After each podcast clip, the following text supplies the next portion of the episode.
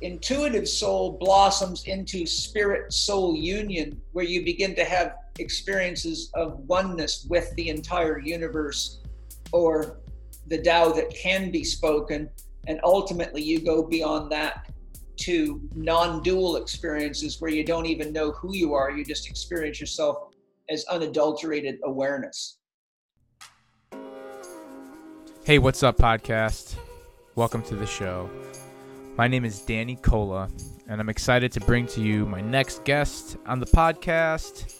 Today, it is the great and powerful Paul Chek. He is a holistic lifestyle coach, wellness practitioner, movement specialist, therapist, mentor, teacher, philosopher.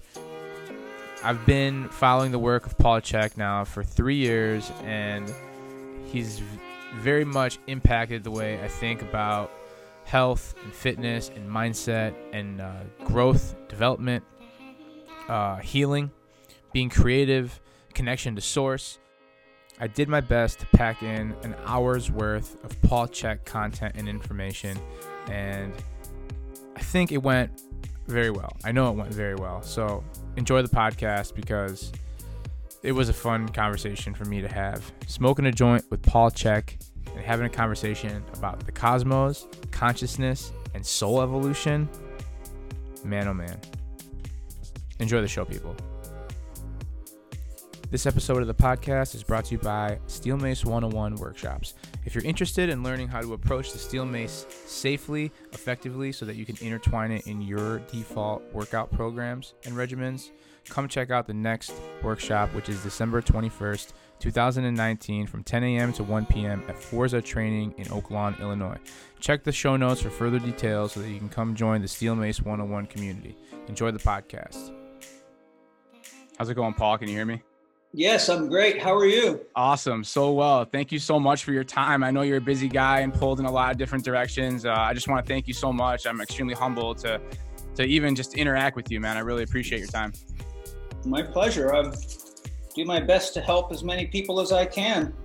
That's awesome. That's awesome. So, you know, with that being said, we can just jump right into this. Um, you know, I have uh, a series of notes and and, and uh, questions that I prepared. Uh, you know, to have a to prepare for a podcast with Paul Chek for an hour. It's like, all right, what's the best type of uh, uh, direction to go here? So, to kind of give my listeners an idea of what you're about, and I've been following your work now for about three years. Um, talk to me a little bit about um, how your childhood was uh, and the relationship with your parents and, and how those types of situations triggered the stuff that you're doing today as a, a wellness practitioner and movement specialist and just helping well, people.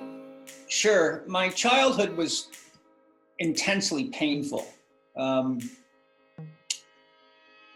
let's see how to encapsulate this so we don't get stuck on one item for an hour. But uh, you know, my my mother had me when she was just turned 16. Um, by the time she was 18, uh, she had three kids. Mm. My my father was a,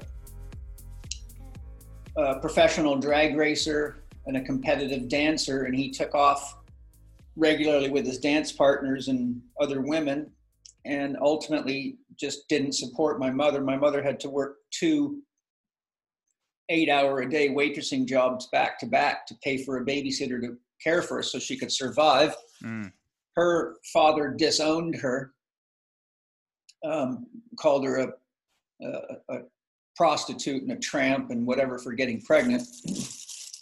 Uh, cheers, by the way. Cheers, cheers. nice. What what is that, by the way? Just, it's uh, some some clean tobacco in a mix uh, called a mix of herbs called Medicine Moon that has rose petals and mint and awesome.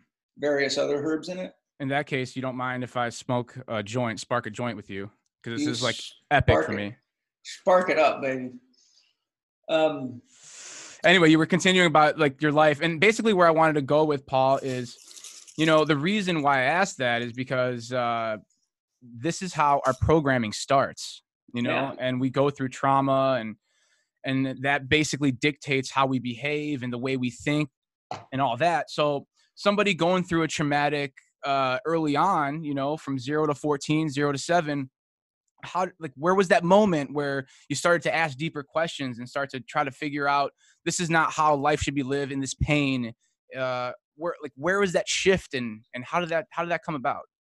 Well i'll get there that was just the beginning and i understand all the nature of the question for sure yeah um so then my mother ended up surviving on her own and eventually met a man that she married uh, who was a special effects man at Universal Studios, a, a professional rodeo rider,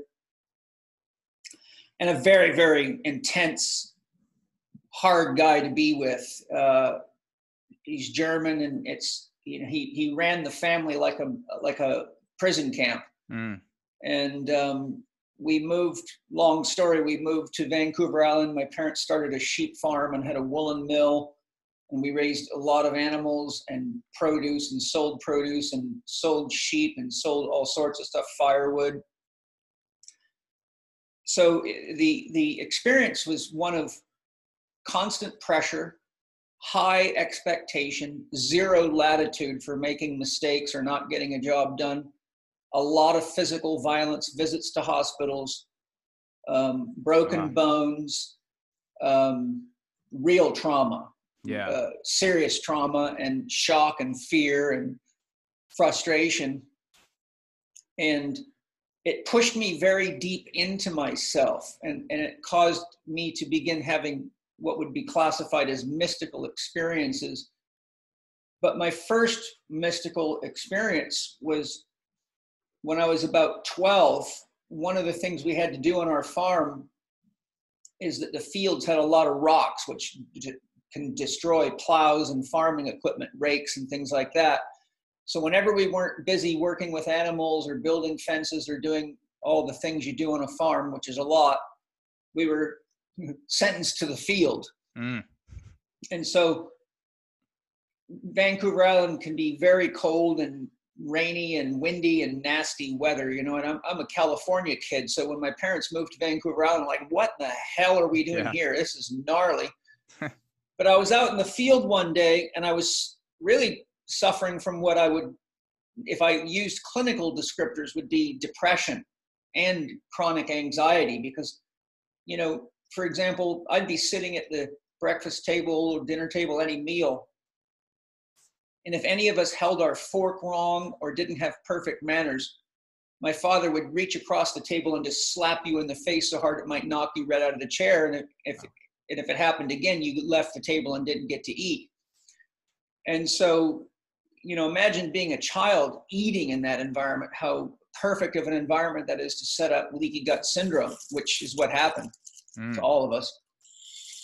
And um, so I'm out in the field and I'm just feeling completely and utterly frustrated. And, and my upbringing with my mother, she was a Christian scientist. So I used to sit in Sunday schools and churches hearing all about God, God this, and God that, and I found it very irritating and confusing because the message was so contradictory. God loves you, but God will burn you in hell, and, and this kind of stuff. So even as an eight year old, I was worried about adults being so gullible because things that seemed obvious to me, like this message doesn't make me feel safe or whole at all, left me in this sort of chaotic, confused state. Why would God create us and then destroy us. It doesn't make any sense and it's not very godly. Mm. So I reached this point of complete and utter frustration. Um, some would say it would, uh, from a clinical perspective, I was verging on a nervous breakdown. And I was out in that field and it was cold and raining like hell. I was covered in mud. And my little 12 year old voice inside knew I wasn't here in the world to do this and I couldn't figure out why was I being punished so badly? Why was I living in this friggin' prison camp? Why didn't I get to play and do a lot of the things my friends did and have the kind of toys and joys that my friends did? You know, I'd go to my friend's house and it would be like they were living in a completely different world than me. Mm. So I got very emotional and I just looked up at the sky and started screaming and cussing at God, saying, Why in the hell? What have I done? This isn't fair. I don't even want to be alive anymore. Whoa. You know? And all of a sudden, to this day, it shocks me thinking about it. A voice spoke to me, and it was a deep, loving, masculine voice at, at this point. And it said, Your life has purpose and meaning. Be patient. And it scared the hell out of me because I was standing in the middle of about a 10 acre field all by myself, and it sounded like it was coming from every direction and inside of me all at once. And i literally was freaked out. I'm like i was looking all over like where did that come from? Wow. But it was so powerful of an experience. One i didn't tell anybody about it because i knew for sure my parents would think i was losing my mind. But it it was so powerful that whenever things got stressful, I just kept remembering that voice. And I, I knew something had happened because that by no means was my voice. And I certainly wouldn't have come up with that answer. And so I left home at 16. I worked hard. I became a father when I had just turned 18. And I found myself again working on a drilling crew, doing exploration and water well drilling, and feeling the same thing. Here I am drilling holes in the earth, covered in mud, working my ass off. I've got to, there's more to me than this. And we were on our way back from a drilling expedition, crossing from an, one uh, another island to Vancouver Island. And all the guys went into the ferry to have a coffee and chill out for a while. And I just had this deep feeling I had to stay in the truck and, and meditate and have a chat with God. And by then, I my mother started in the Self Realization Fellowship with Paramahansa Yogananda's teachings right around the time I was 12. So I had spent time with monks and I'd learned to meditate. So I had developed some skills for going in. So even though there was a you know a quite a bit of trauma, there was still outlets where you could kind of sector off and like find some meaning and develop that as you went on. Yeah, when my mother joined the Self Realization Fellowship, for a while my father was going, and I noticed immediately within a couple of weeks the violence dropped down a lot. Mm. My father were was calmer. My mother and father weren't fighting so much, and it was though a miracle had happened in the family. Now, over time, my father stopped practicing and, and continued his violent ways. Um, and even when he was less violent, he was still dangerous. But so I'm coming across on this ferry and I'm having the same conversation again. I'm like, God, you know, I'm here I am again. I'm covered in dirt. I'm working for a, a few dollars to make ends meet, but I, I, I, am completely at my wits' end. I, I know something inside me kept telling me, You're here to do something much more significant than this. And all of a sudden, the voice was there again. And the voice said, you will become a massage therapist. You will have the freedom to work with people. Uh, I'm paraphrasing because you know this has happened when I was like 18 or 19 sure, maybe. Sure. You'll have the freedom to work with the kind of people you like to be with, and you will be successful. And to me, that was a radical thing because I had no understanding of massage therapy at all. I had no connection to it other than my grandmother massaging me when I had asthma and taking the massage away. And so it was very profound and it left me meditating. Well, lo and behold, I ended up in the military becoming the trainer of the Army boxing team, started the first massage therapy program for the fighters, studied massage therapy, and ultimately sports massage therapy coupled with strength and conditioning, postural work, diet and lifestyle work, which is exactly what I was doing for the Army boxing team, led me to leaving the Army, going to the Sports Massage Therapy Institute, becoming a holistic health practitioner, starting a very successful business, working with many, many, many of the greatest athletes in the world, becoming very successful, which ultimately led to the development of the Chek Institute. And while that, between the age of 12 and 19, right around the, the time that I had that experience of this voice coming to me in the field, I began having really profound out of body experiences. My parents used to force us to go to bed at 7:30 every night on Vancouver Island. It, it can stay light till 11 or 11:30 at night um, due due to the the sun.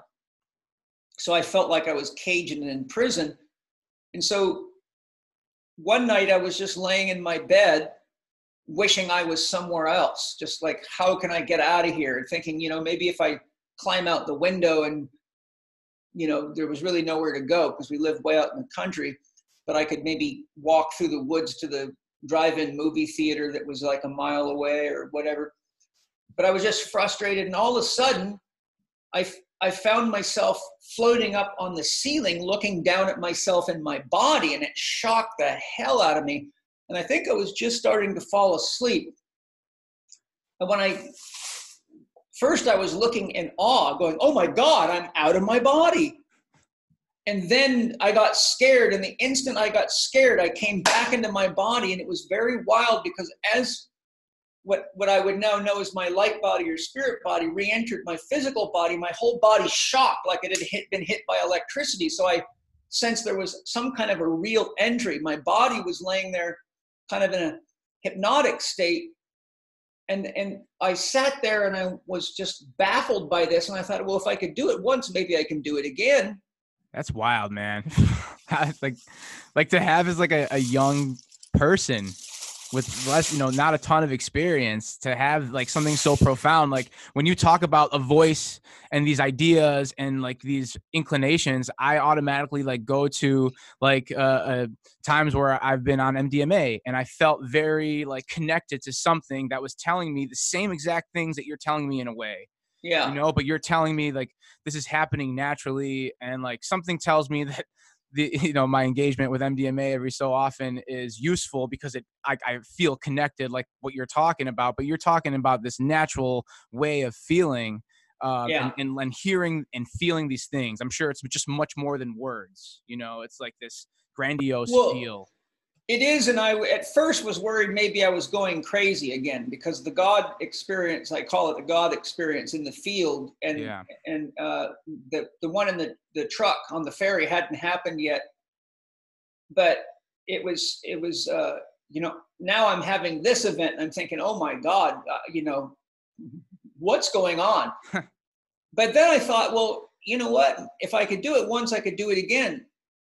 So I thought, well, where could I go if I wanted to go somewhere right now? And the first thought was my tree fort. I had a a, a- beautiful big tree fort my brother and I had built, you know, about two stories up in a huge Douglas fir tree. And I thought, well, what if I just focus on being in the tree fort? And so I, I really just thought, okay, I'm going to put my whole intention on being in the tree fort and I'm going to relax and I'm going to just see myself there. And after about five minutes of just focusing on being in the tree fort, all of a sudden I found myself sitting in the tree fort. Hmm.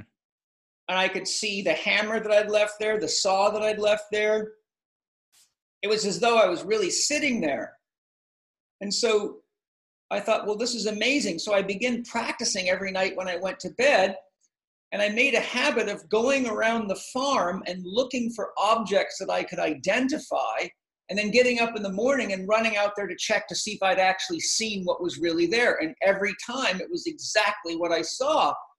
So I developed this awareness that the physical body is not really the truth of who we are, it's only an aspect of ourselves, but there's something much more deep and profound going on. And later in my life, I learned that was called remote viewing mm. and I found that I actually had the ability to remote view. And in the year 2000 or 2001, I went to the Field Conference in London, England, and two of my instructors happened to go with me.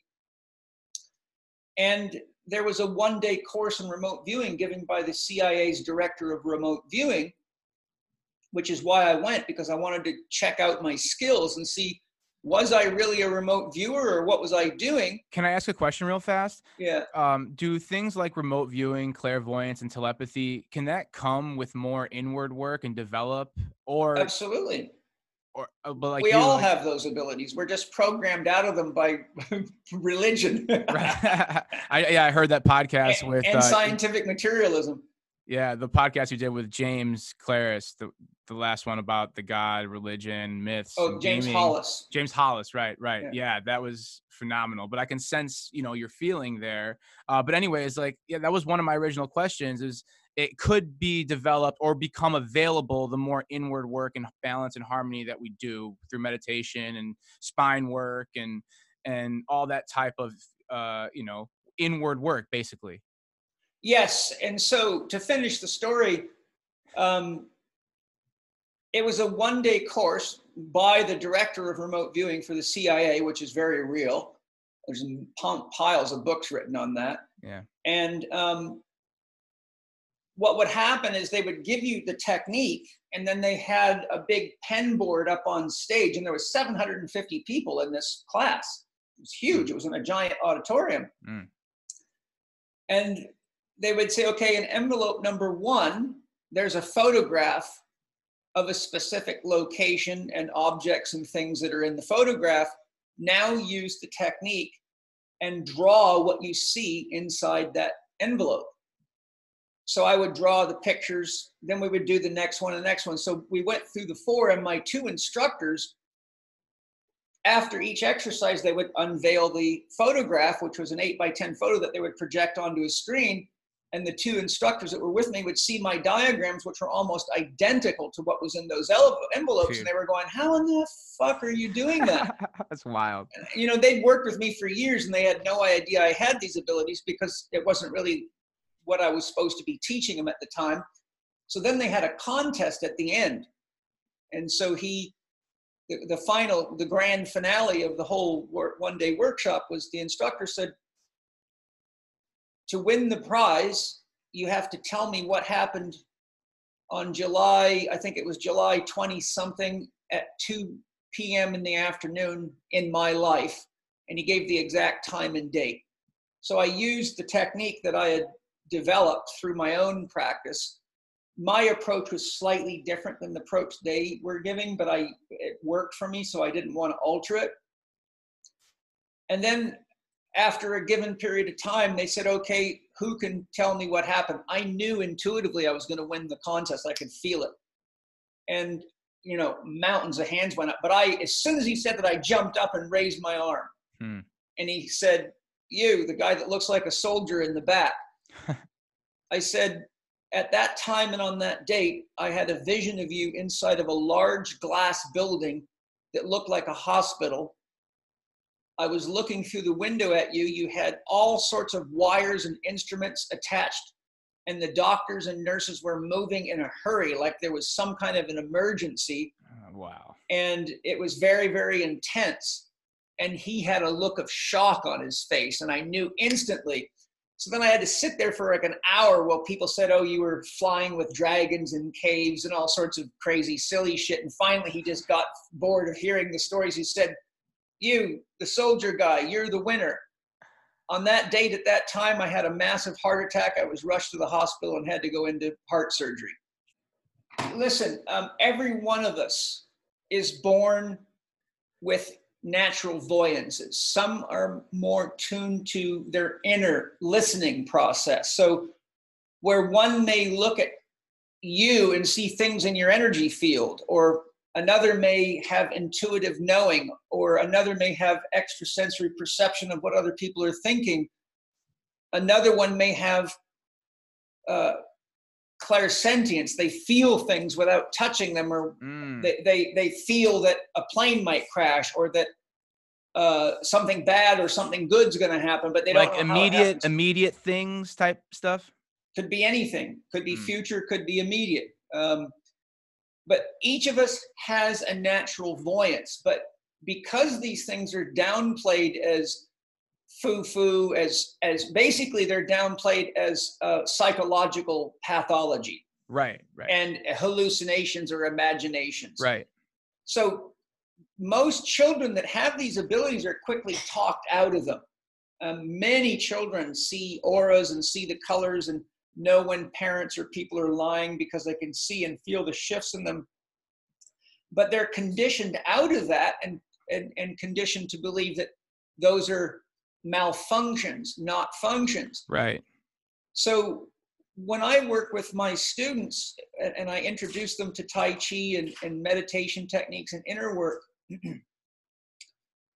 I tell them that, you know, if you just relax and pay attention when you're in the most relaxed states, such as when you're doing your Tai Chi or Qigong or meditation, to just empty yourself and see what's coming to you. Mm. Normally, there are things you just, you're too busy in your head to pay attention to.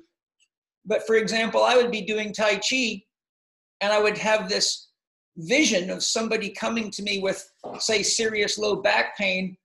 And within the vision, I would see like a movie, and I could see, for example, how the person hurt their back and all the doctors and therapists that kept doing the things that weren't getting them better.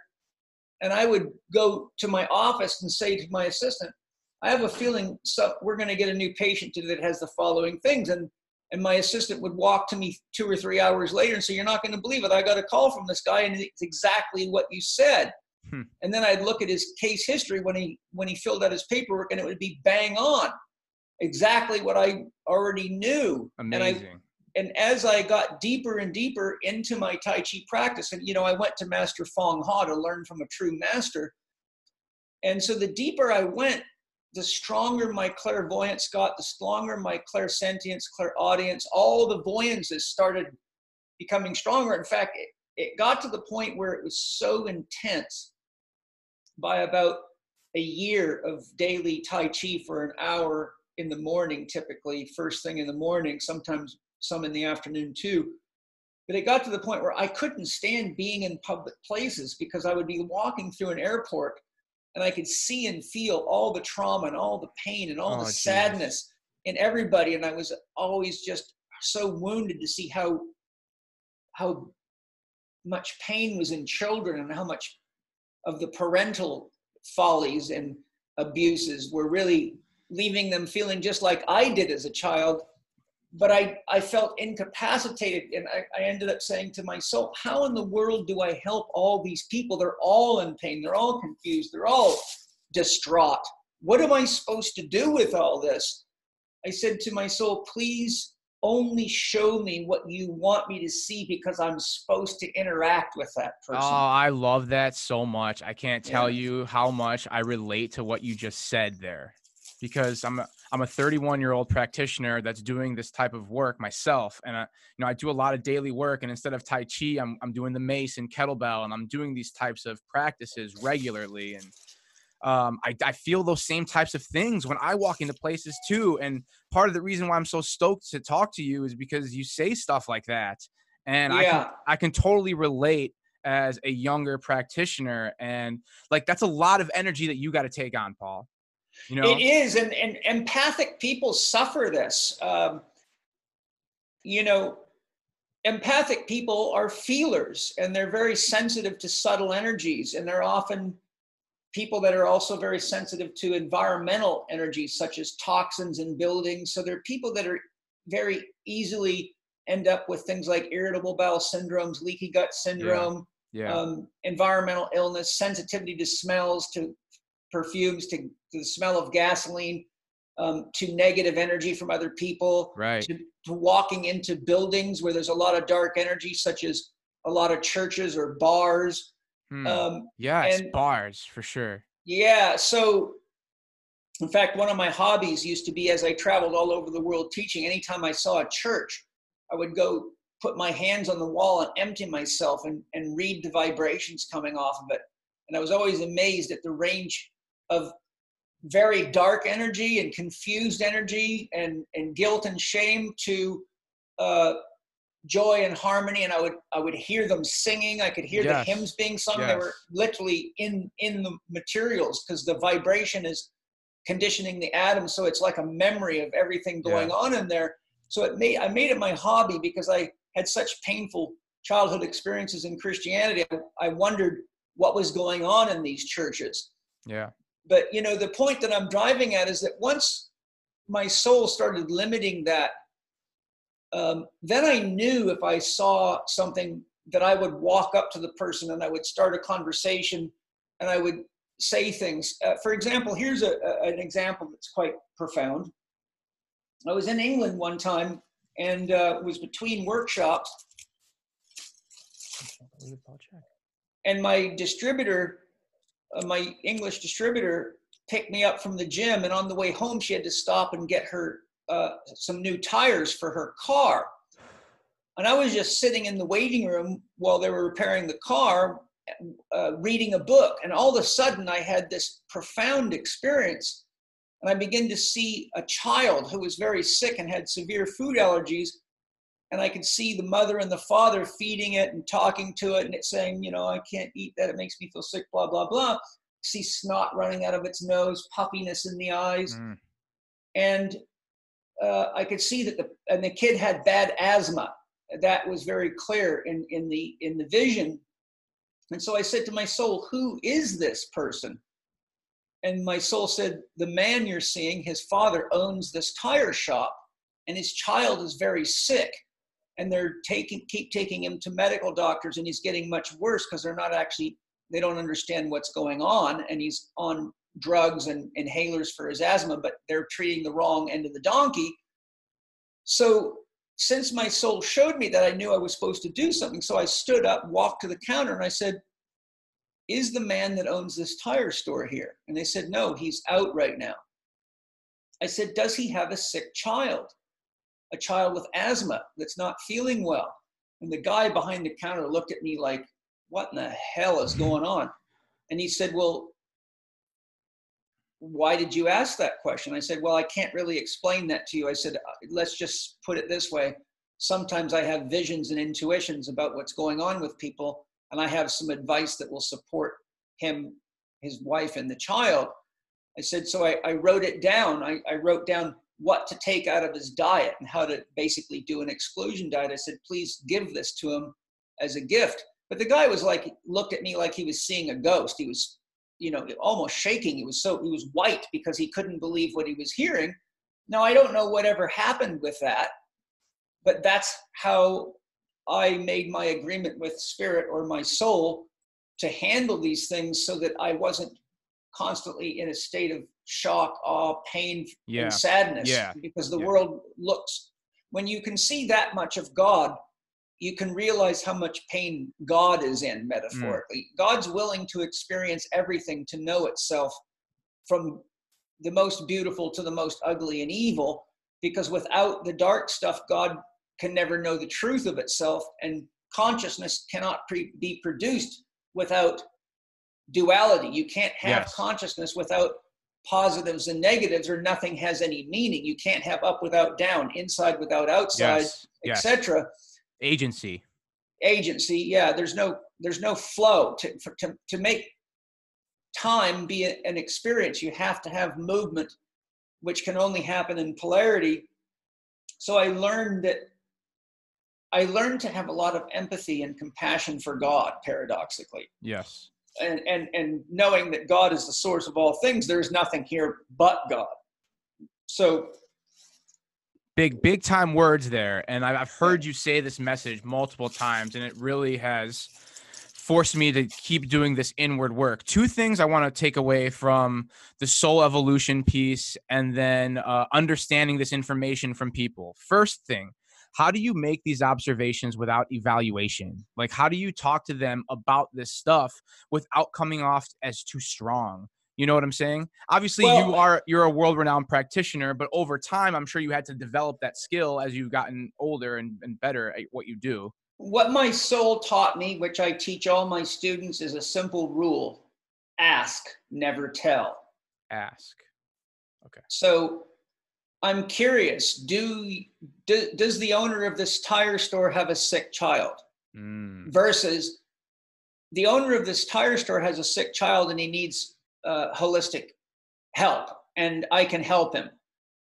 The first one, ask, allows them to engage at their own level and their own comfort. Telling often creates a, a, a knee jerk defensive reaction. If you walk up to somebody and say, uh, you know you're really quite an insecure person and that's why you keep burning yourself in the out in the gym and trying to win all these contests because you're really trying to compensate for the lack of mother and father's appreciation and you're actually going to destroy yourself trying to get love from other people when you come to the day where you get injured and you can no longer win and then you're going to go into a crisis of self if you say something like that to someone their very defense mechanisms will will just bite you back tell you totally. to fuck, fuck off you're an idiot you don't know what you're talking about yes but if you say something like I'm curious, how's your relationship with your mother and father? Well, one, it might seem like an odd question, but usually you'll get an answer. Well, quite frankly, they're very controlling, and I have a hard time because they want me to go to school to be a lawyer, and I really want to study music, but they are dead sure I can't make a living doing that. So then I start discussing things and take it one step at a time, but I just use Oh. questions and let them answer the question and I lead them with questions. So there's no pressure on them to say any more, any less than they want to. So when we're doing So things beautiful. like chakra assessments, energy field assessments. Um, whenever the practitioner has a strong sense that they know what's the etiology or the cause, I or like I'm an art therapist, so I do a lot of art evaluation where uh, I'll give people with various illnesses, diseases, and mental emotional problems a specific art assignment, such as do a mandala, which is an art piece of art Right, inside of a right. circle. I'll say, if someone comes to me with heart disease, one of their first assignments might be to do a piece of art titled My Heart. And so then I will analyze the the art using my skills as an art therapist and connecting to their soul and asking for guidance.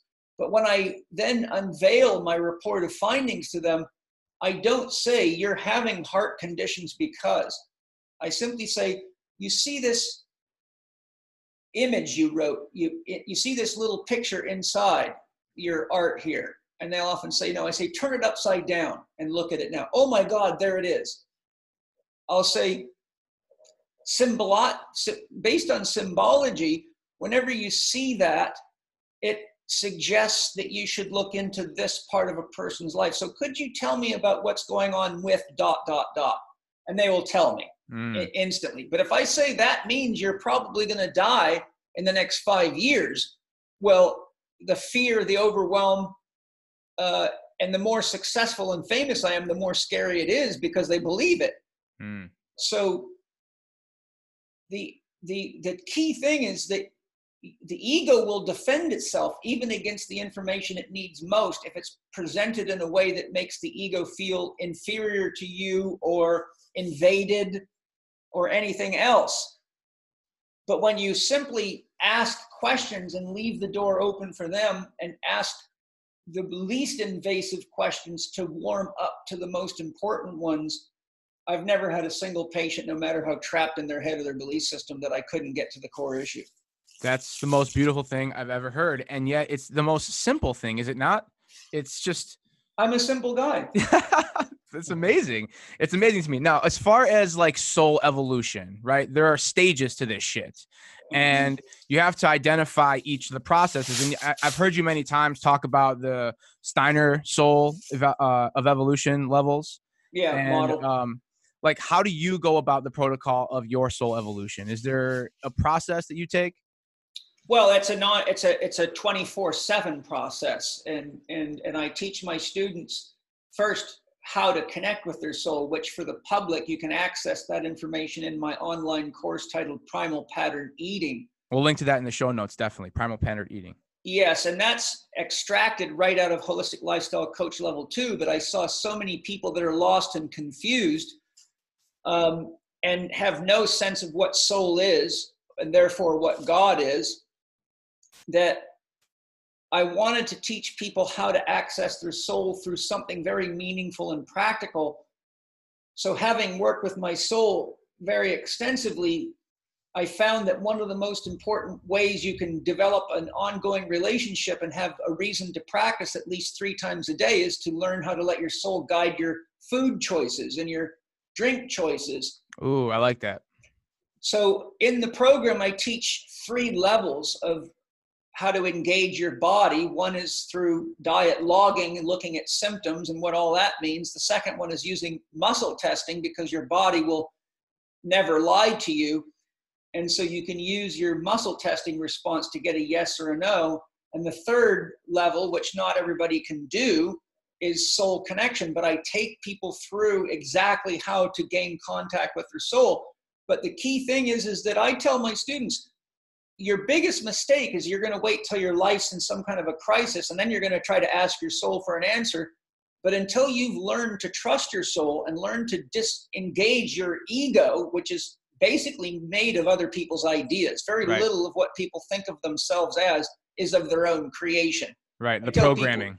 Yeah, I tell people all the time. I say, look, if I could download every thought and idea in your head that you think is yours into a supercomputer, and we could filter out how many of those ideas that you believe consciously or unconsciously and think of as your own thoughts were actually your own creation versus programmed into you through childhood, education, and exposure to other people and television and all the media streams what percentage do you think of those thoughts and ideas and beliefs would actually be of your own creation? Most people guess anywhere between 2 and 5%. I say 2% is probably more likely unless you're a highly creative person. Most people aren't that creative, unfortunately. So I said, there you go. Who you think you are is really about 95% somebody else. Most of the people that drive you crazy, like your parents and other people, teachers, and you're now listening to those ideas in your head and practicing that consciously or unconsciously, and it's led you to a health crisis, and you keep going to the same sources of information that got you in trouble in the first place. So I say, if you want to learn to work with your soul, go into your closet in the morning and say, Dear soul, which pants should I wear today? Which t shirt should I wear today? Super which socks should I wear? Because the ego's not threatened typically by uh, where you sit at the table, what hand you hold your fork in, what shoes you wear. Go to the gym and instead of following something written on a piece of paper, say to your soul, Dear soul, take my eyes to the exercise apparatus you would like me to use today. And all of a sudden, you'll find yourself being pulled to a cable machine or a mm-hmm. squat rack. Yes. Oh, would you like me to do cable pushes? Yes. Now I'm clairvoyant, so I say, just show me what you want me to do, and I see a vision of myself doing it. So after a, a couple of years, usually, a person actually learns that when they let their soul guide their life, their body looks and feels better, their life is better, their relationships are better, and they're creating and doing things that they come to the realization they could never have done if their ego was in charge. Then, when you get to challenging situations, you have the confidence and the wisdom to shut off your mind and be ready to hear what the soul has to say. But it requires what I call spiritual courage because oftentimes the soul will tell you things that the ego is very, very afraid of. For Right. example, it'll tell you you need to get off of coffee, you're addicted, and it's screwing your body up and your mind and your sex drive. But the ego does not want to hear that because it's addicted. So until a person actually gets enough confidence in their soul with the little things to come to realize that that voice inside of them is ultimately the voice of God. Only God can give a soul. All souls are expressions of the divine. Soul soul simply means consciousness within. But you can't have consciousness without the consciousness that's behind the entire creation. So the source of consciousness, consciousness spelt with all capital letters, is God.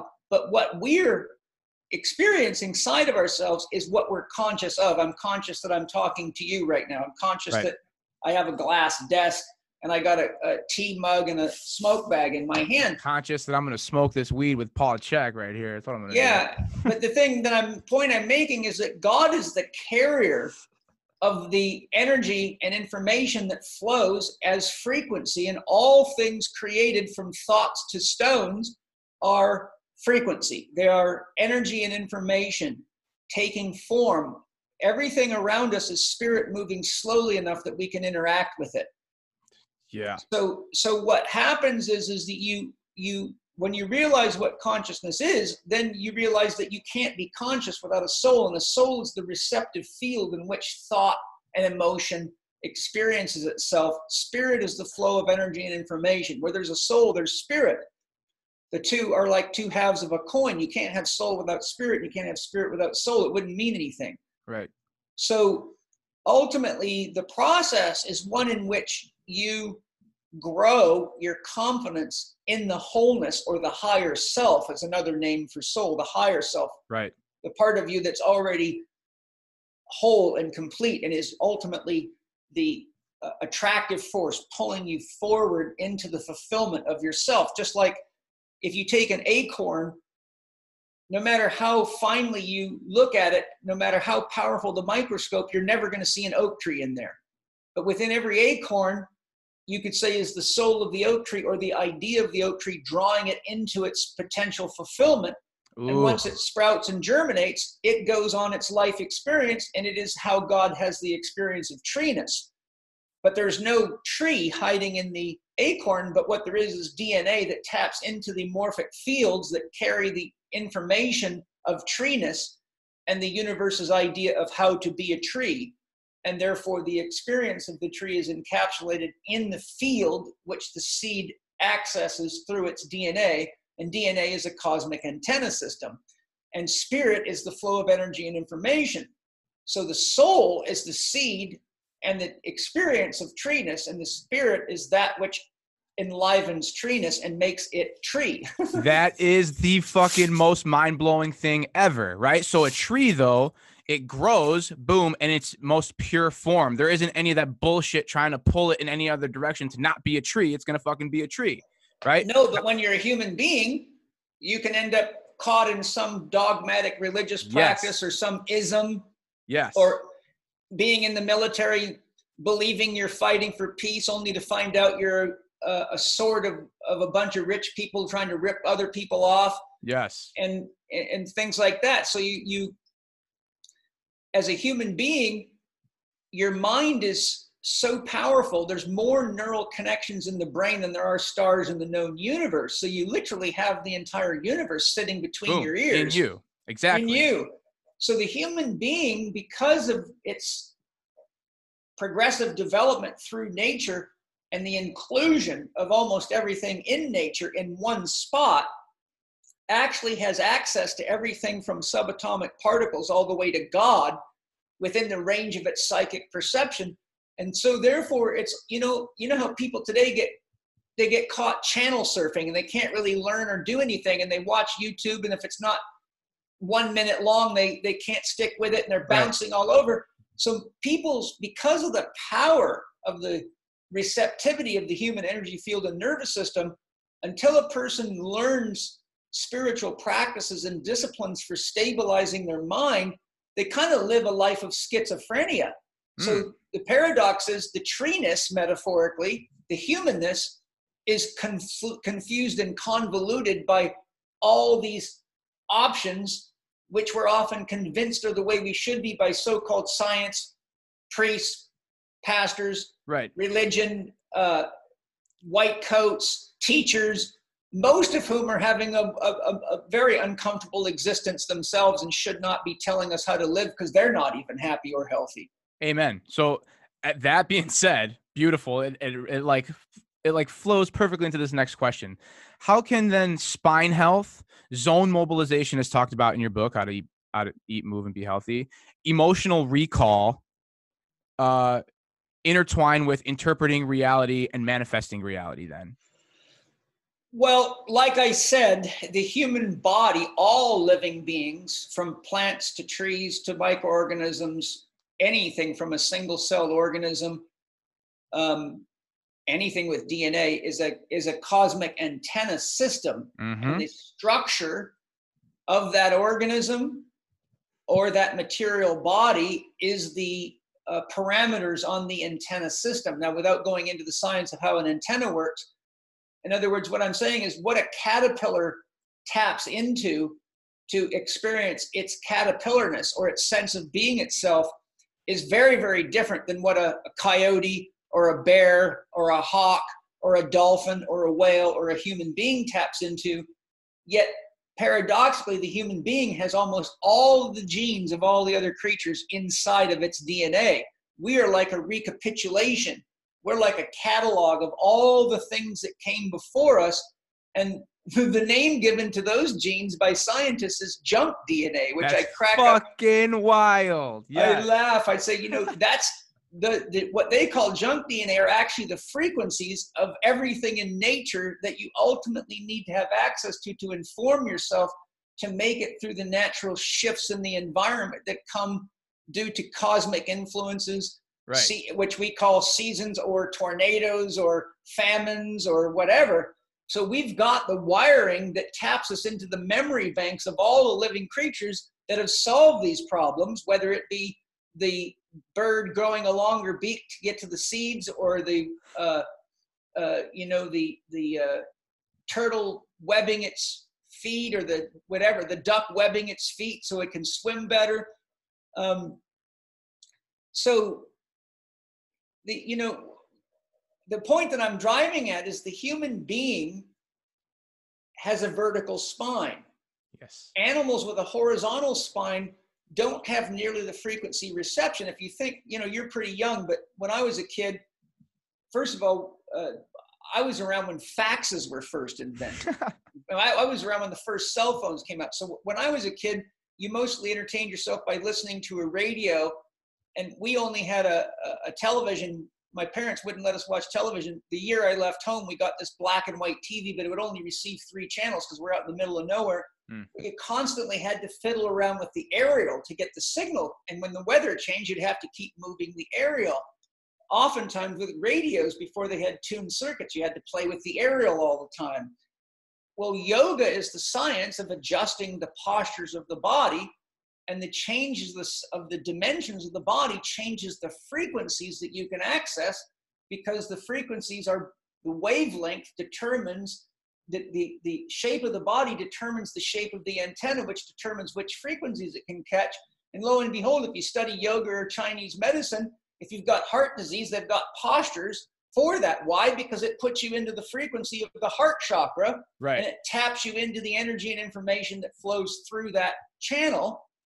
Just like if you press a given button on your radio, it will go to that channel. And if you press another one, it goes to that channel. And this is why yogis and spiritual masters tell you certain kinds of meditation are better done sitting, some better done standing, some better done lying down, some better done with movement. And this is why they say if you have this problem, be in this posture. If you have this problem, be in that posture because the, the, the, the real masters were, were clairvoyant and clairsentient and clairaudient, and they spent years in caves, and they could actually see these frequencies as well as feel them. That's hmm. how they identified the meridian systems, the acupuncture systems.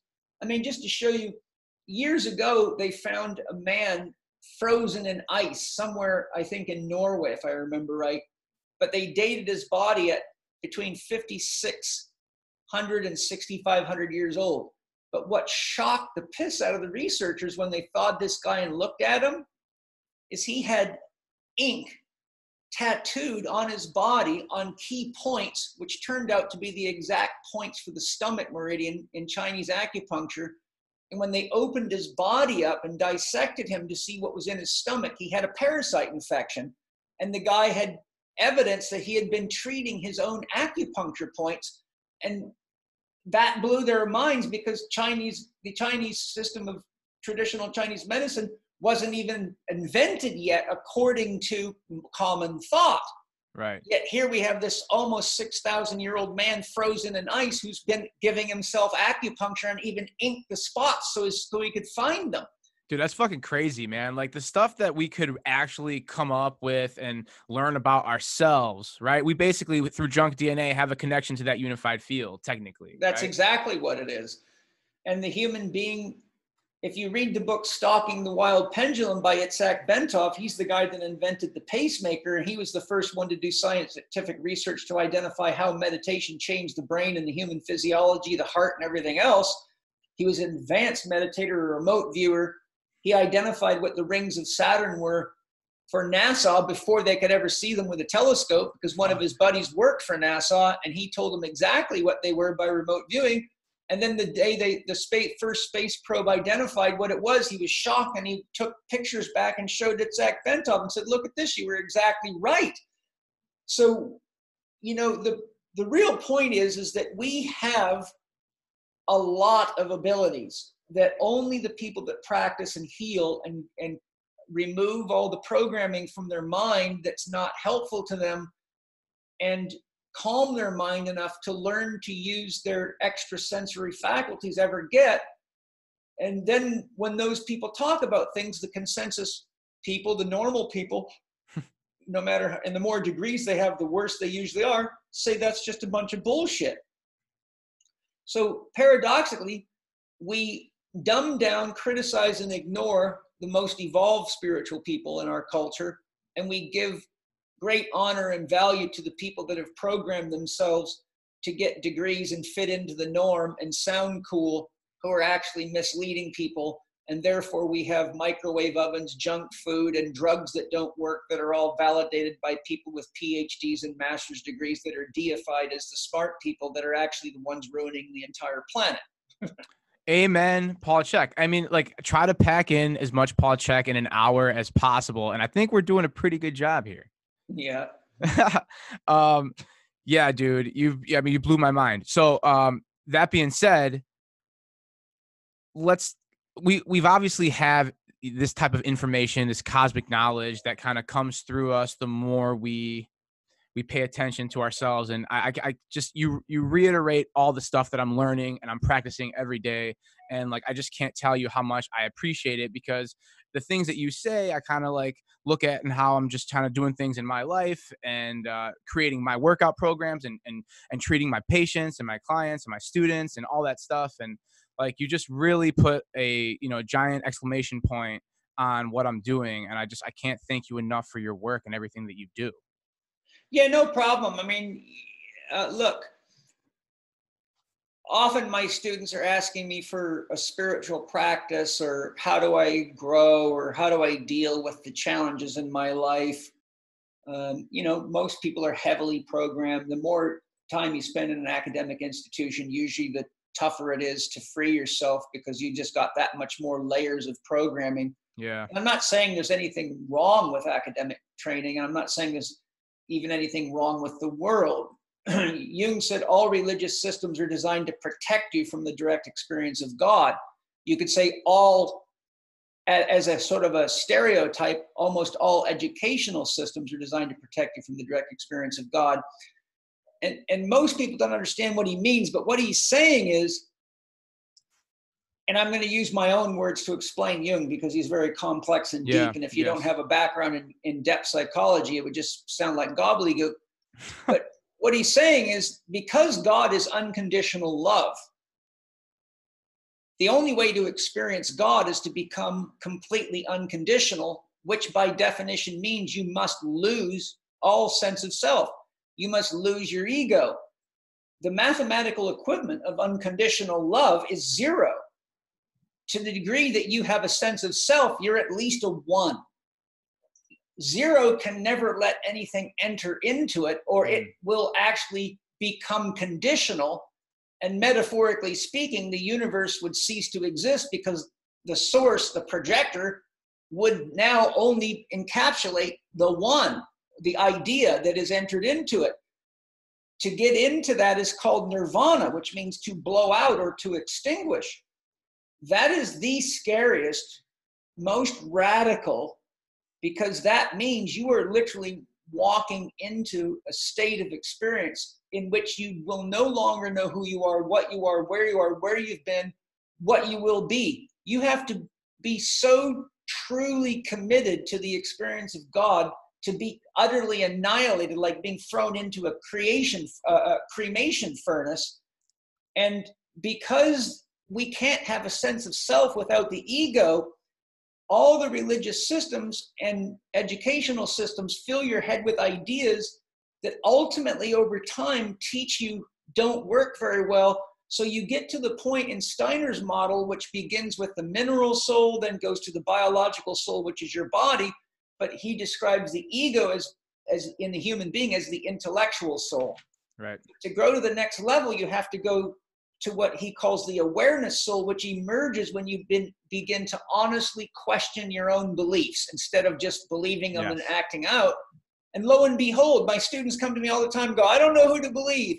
I looked up this article on irritable bowel syndrome and it says, don't do this, don't eat that. Then I look this one and it says, do eat this and do, do, do that.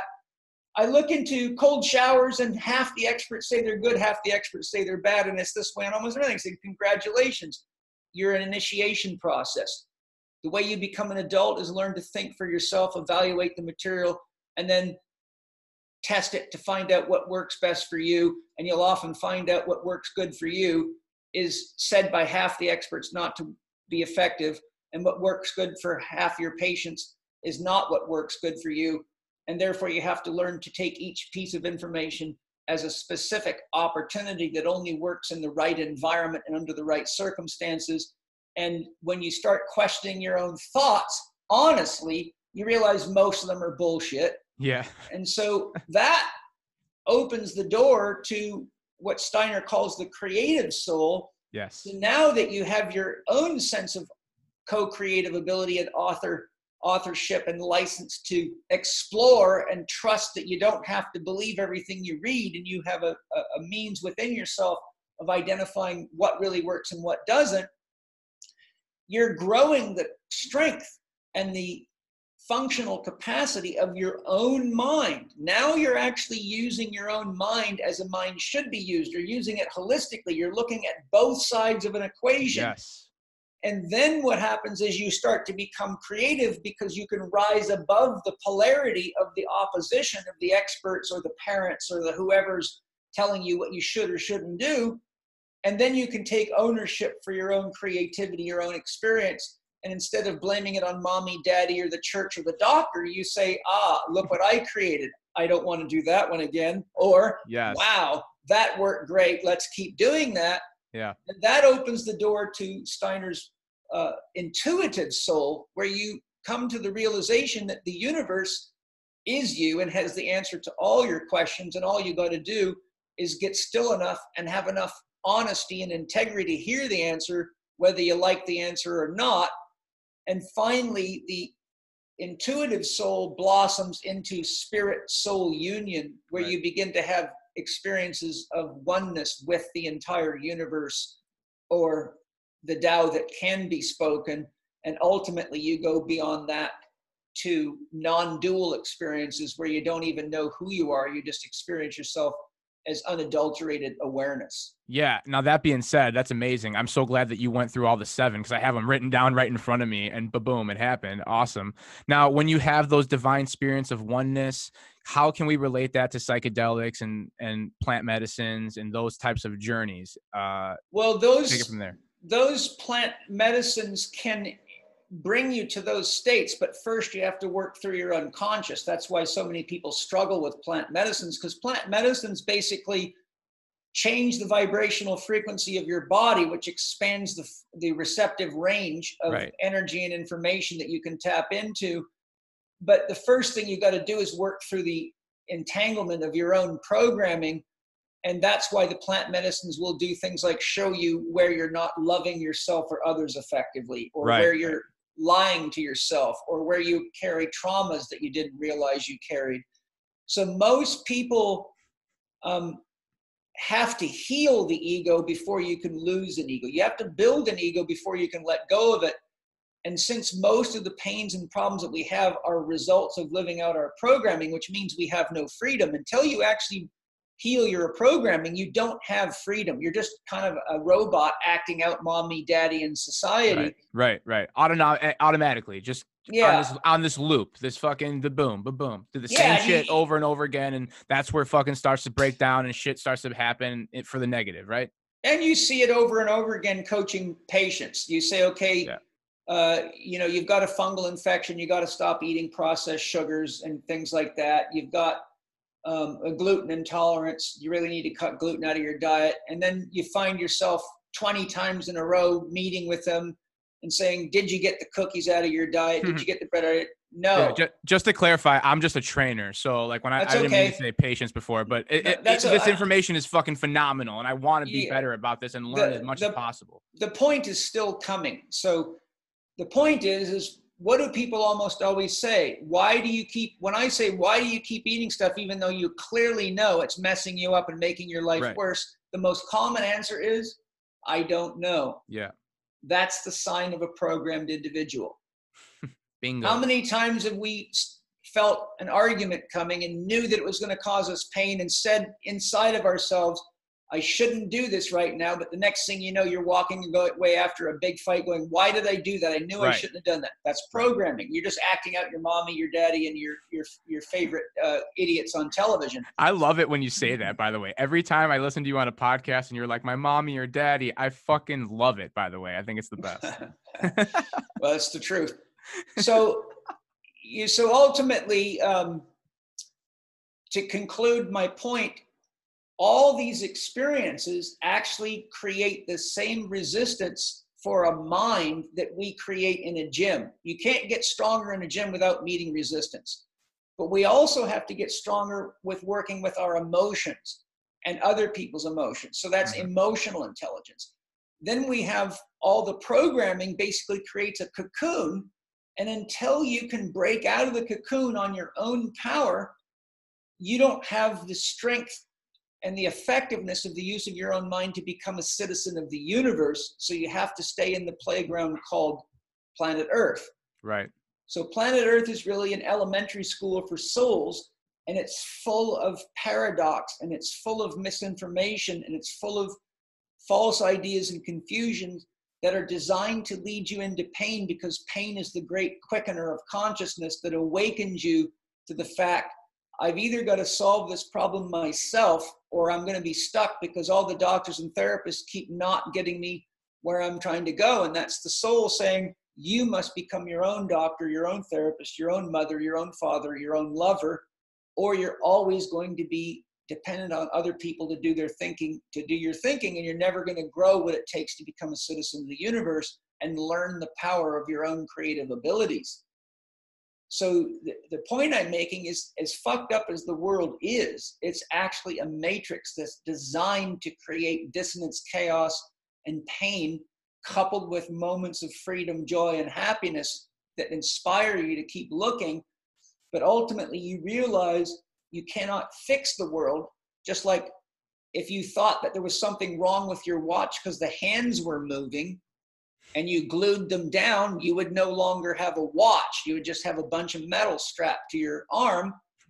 And the world is designed to create enough pain for us that eventually we're pushed into ourselves. Then we have to do the work to heal ourselves. And the more we heal, the greater the reach of our mind and our perception and we ultimately come to the realization that, oh my God, we are the world. We are the mind of God, and we are God experiencing itself. And you look back and realize you could never have known that unless you'd gone through these experiences. And that's exactly what the story of Adam and Eve is. They were with God in heaven, but they did not know they were in heaven and they did not know they were with God. Why? Because when they ate from the tree of the knowledge of good and evil, the first thing they realized is they're naked. Well, they never realized they were naked before. Why? They were not conscious. Mm. So the story of Adam and Eve is actually a mythological fable that says you can't become conscious of you or what you really are, God, until you realize what you're not.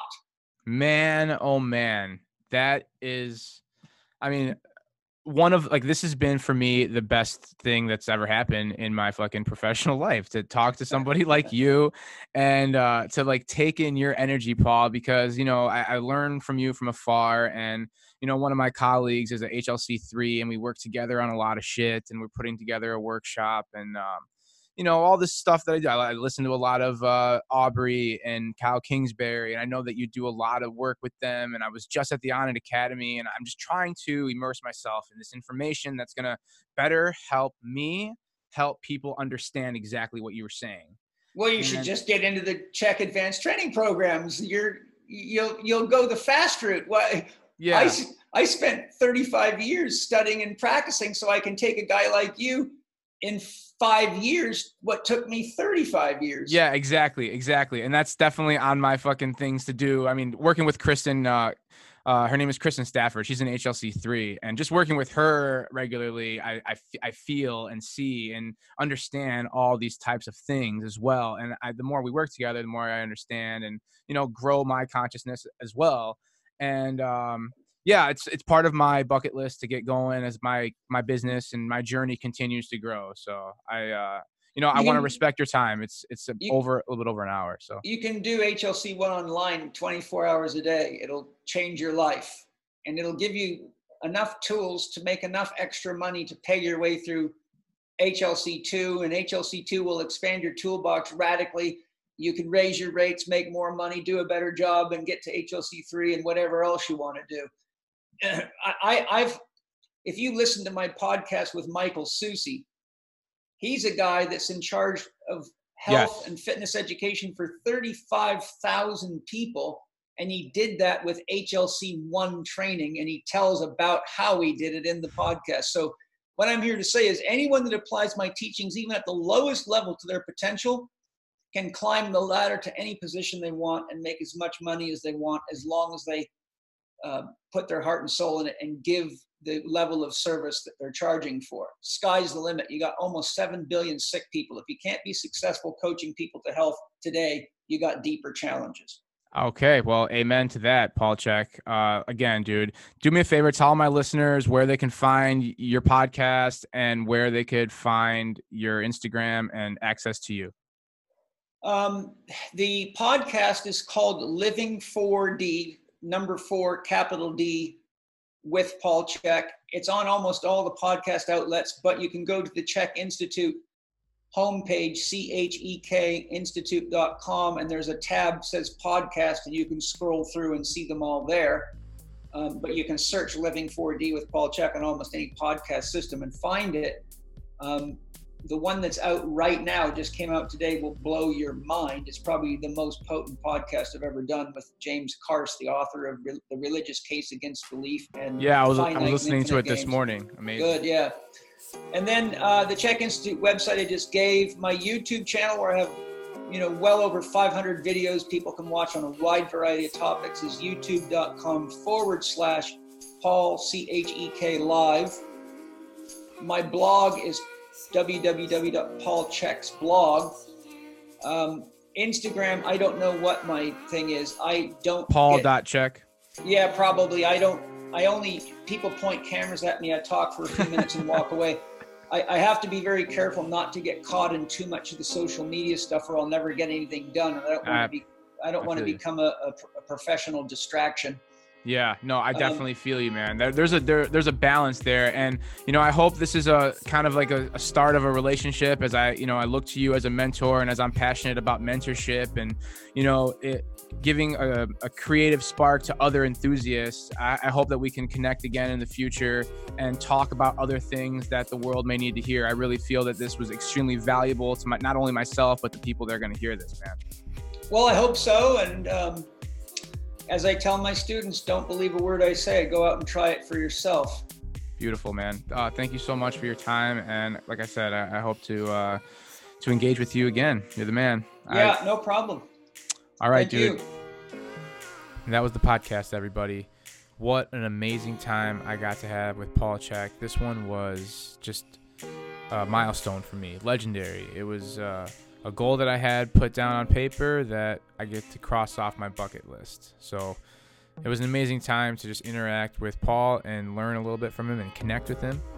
Uh, it definitely impacted me just to kind of have that one-on-one conversation. And I hope because you got to listen to this, it had a positive effect on you as well make sure if you like what you hear today to uh, do me a favor and write a review and put a five star rating if you could that would be great and share the podcast with somebody that you love this way good information gets out there for people to kind of uh, grasp onto and hopefully inspire and motivate them to you know be the best version of themselves tap into their highest potential Let's connect on Instagram at Danny Cola Fitness. If you're interested in anything, Paul Chek check this check the show notes. And that's it, everybody. Hope all is well. Please reach out on Instagram, like I said. Peace. If you're interested in learning Steel Mace, check out Steel Mace 101 Workshop December 21st at Forsa Training in Oak Lawn.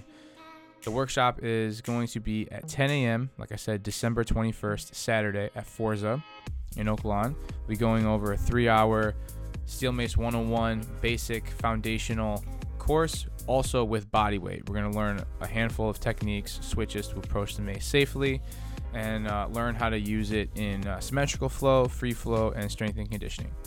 So So if you're interested, check the show notes, and I would love to see you at the workshop.